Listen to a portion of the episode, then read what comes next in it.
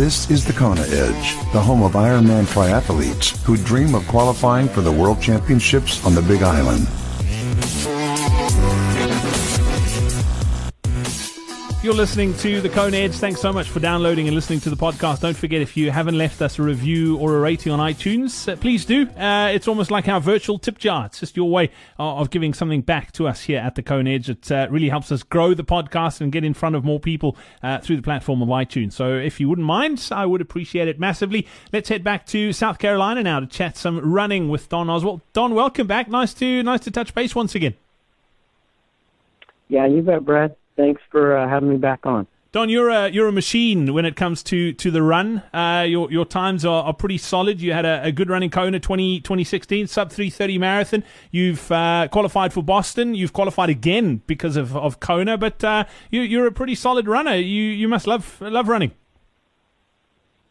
I really do. Yeah, it it definitely is the part of triathlon that I do the most uh, have been the most improved and, and loved the most, I guess, definitely.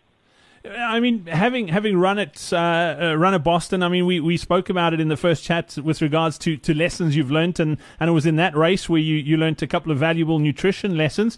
Uh, as far as as running over the years, is there one or two things that you feel you've done that you can pinpoint that's given you the biggest gains that's helped improve your run over time?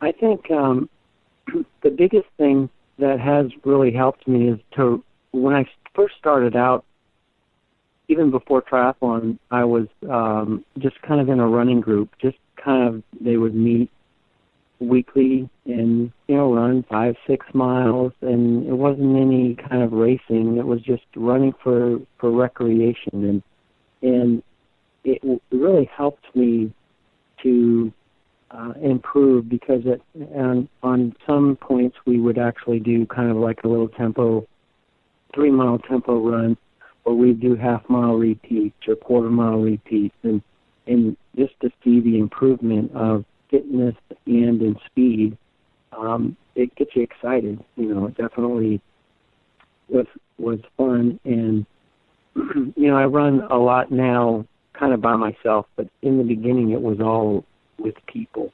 Excuse me, and that kind of made it fun and it made it challenging, and you really kind of pushed yourself, you know, harder around people than you would by yourself. I think early on that was important. And also from a motivation point of view, I know for myself when I started out, knowing that there were, were people there out there waiting for me, whether it's at five in the morning or if it's a, a late afternoon run, knowing that uh, it, it's not just up to me. If I don't feel like going out, uh, I'm letting someone else down. That that also comes into play, doesn't it? Yeah, you're totally right. It really does, and it, it kind of motivates everybody to just be there and to be a part of the group. It, it's a lot of fun as far as your favorite sort of run workouts, you, you mentioned on the bike you, you love suffering. Are you pretty much the same on the on the run? The harder, the better. Yeah, pretty much. This year, I I really I talked to my coach about doing double run run days. So I would run, you know, kind of Ironman um, pace, eight nine miles in the morning. Uh, you know, the 7:30, 7:40 pace, and then I would run after work uh, another eight nine miles, and we try to push up the pace to 7:05, 7:10 pace. That was actually, I in, we still did some long runs. I'm not saying that we didn't do any long 18, 20 milers, but those double run days were were kind of fun. You know, just to be able to get out there and know that it's you know, you're not out there for two hours, three hours. You're just out there for an hour, hour and 15 minutes, hour and 20. And, um, you know, come back seven, eight hours later and do it again. And that was a lot of fun. And I think uh, even my coach had mentioned that, you know, she learned, you know, from that, that, you know, it's okay to kind of split it up. And, um, and I think she will incorporate that into other athlete training as well. I find that interesting, and uh, I'd, I'd love to, to dig a bit deeper there. What, what was your thinking behind splitting those runs? Was it was it a case of allowing you to, to recover better? What what what was the, the thinking behind doing it? Honestly, um, I followed Jess Thomas. Um, he's he's a pro triathlete. He lives in uh, Bend, Oregon, and he was um, touting those from his coach um, Matt Dixon, and he said how he really liked them, and he used that. He has a back problem, so he was trying to use that as you know, kind of injury prevention, and I think that that is an important key. You know, because you can do your 18, 20 mile runs, but it really takes a toll on your body.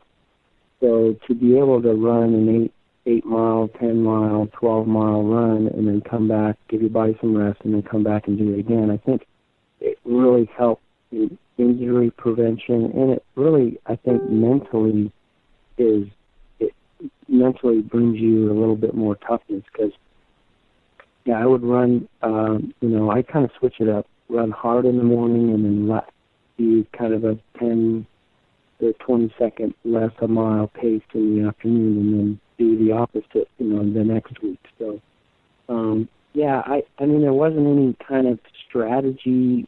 I just heard that Jess was doing it, and so I uh, give it a try, and I actually really liked it. I'm I'm sure it also gets you sort of used to running on on tired legs.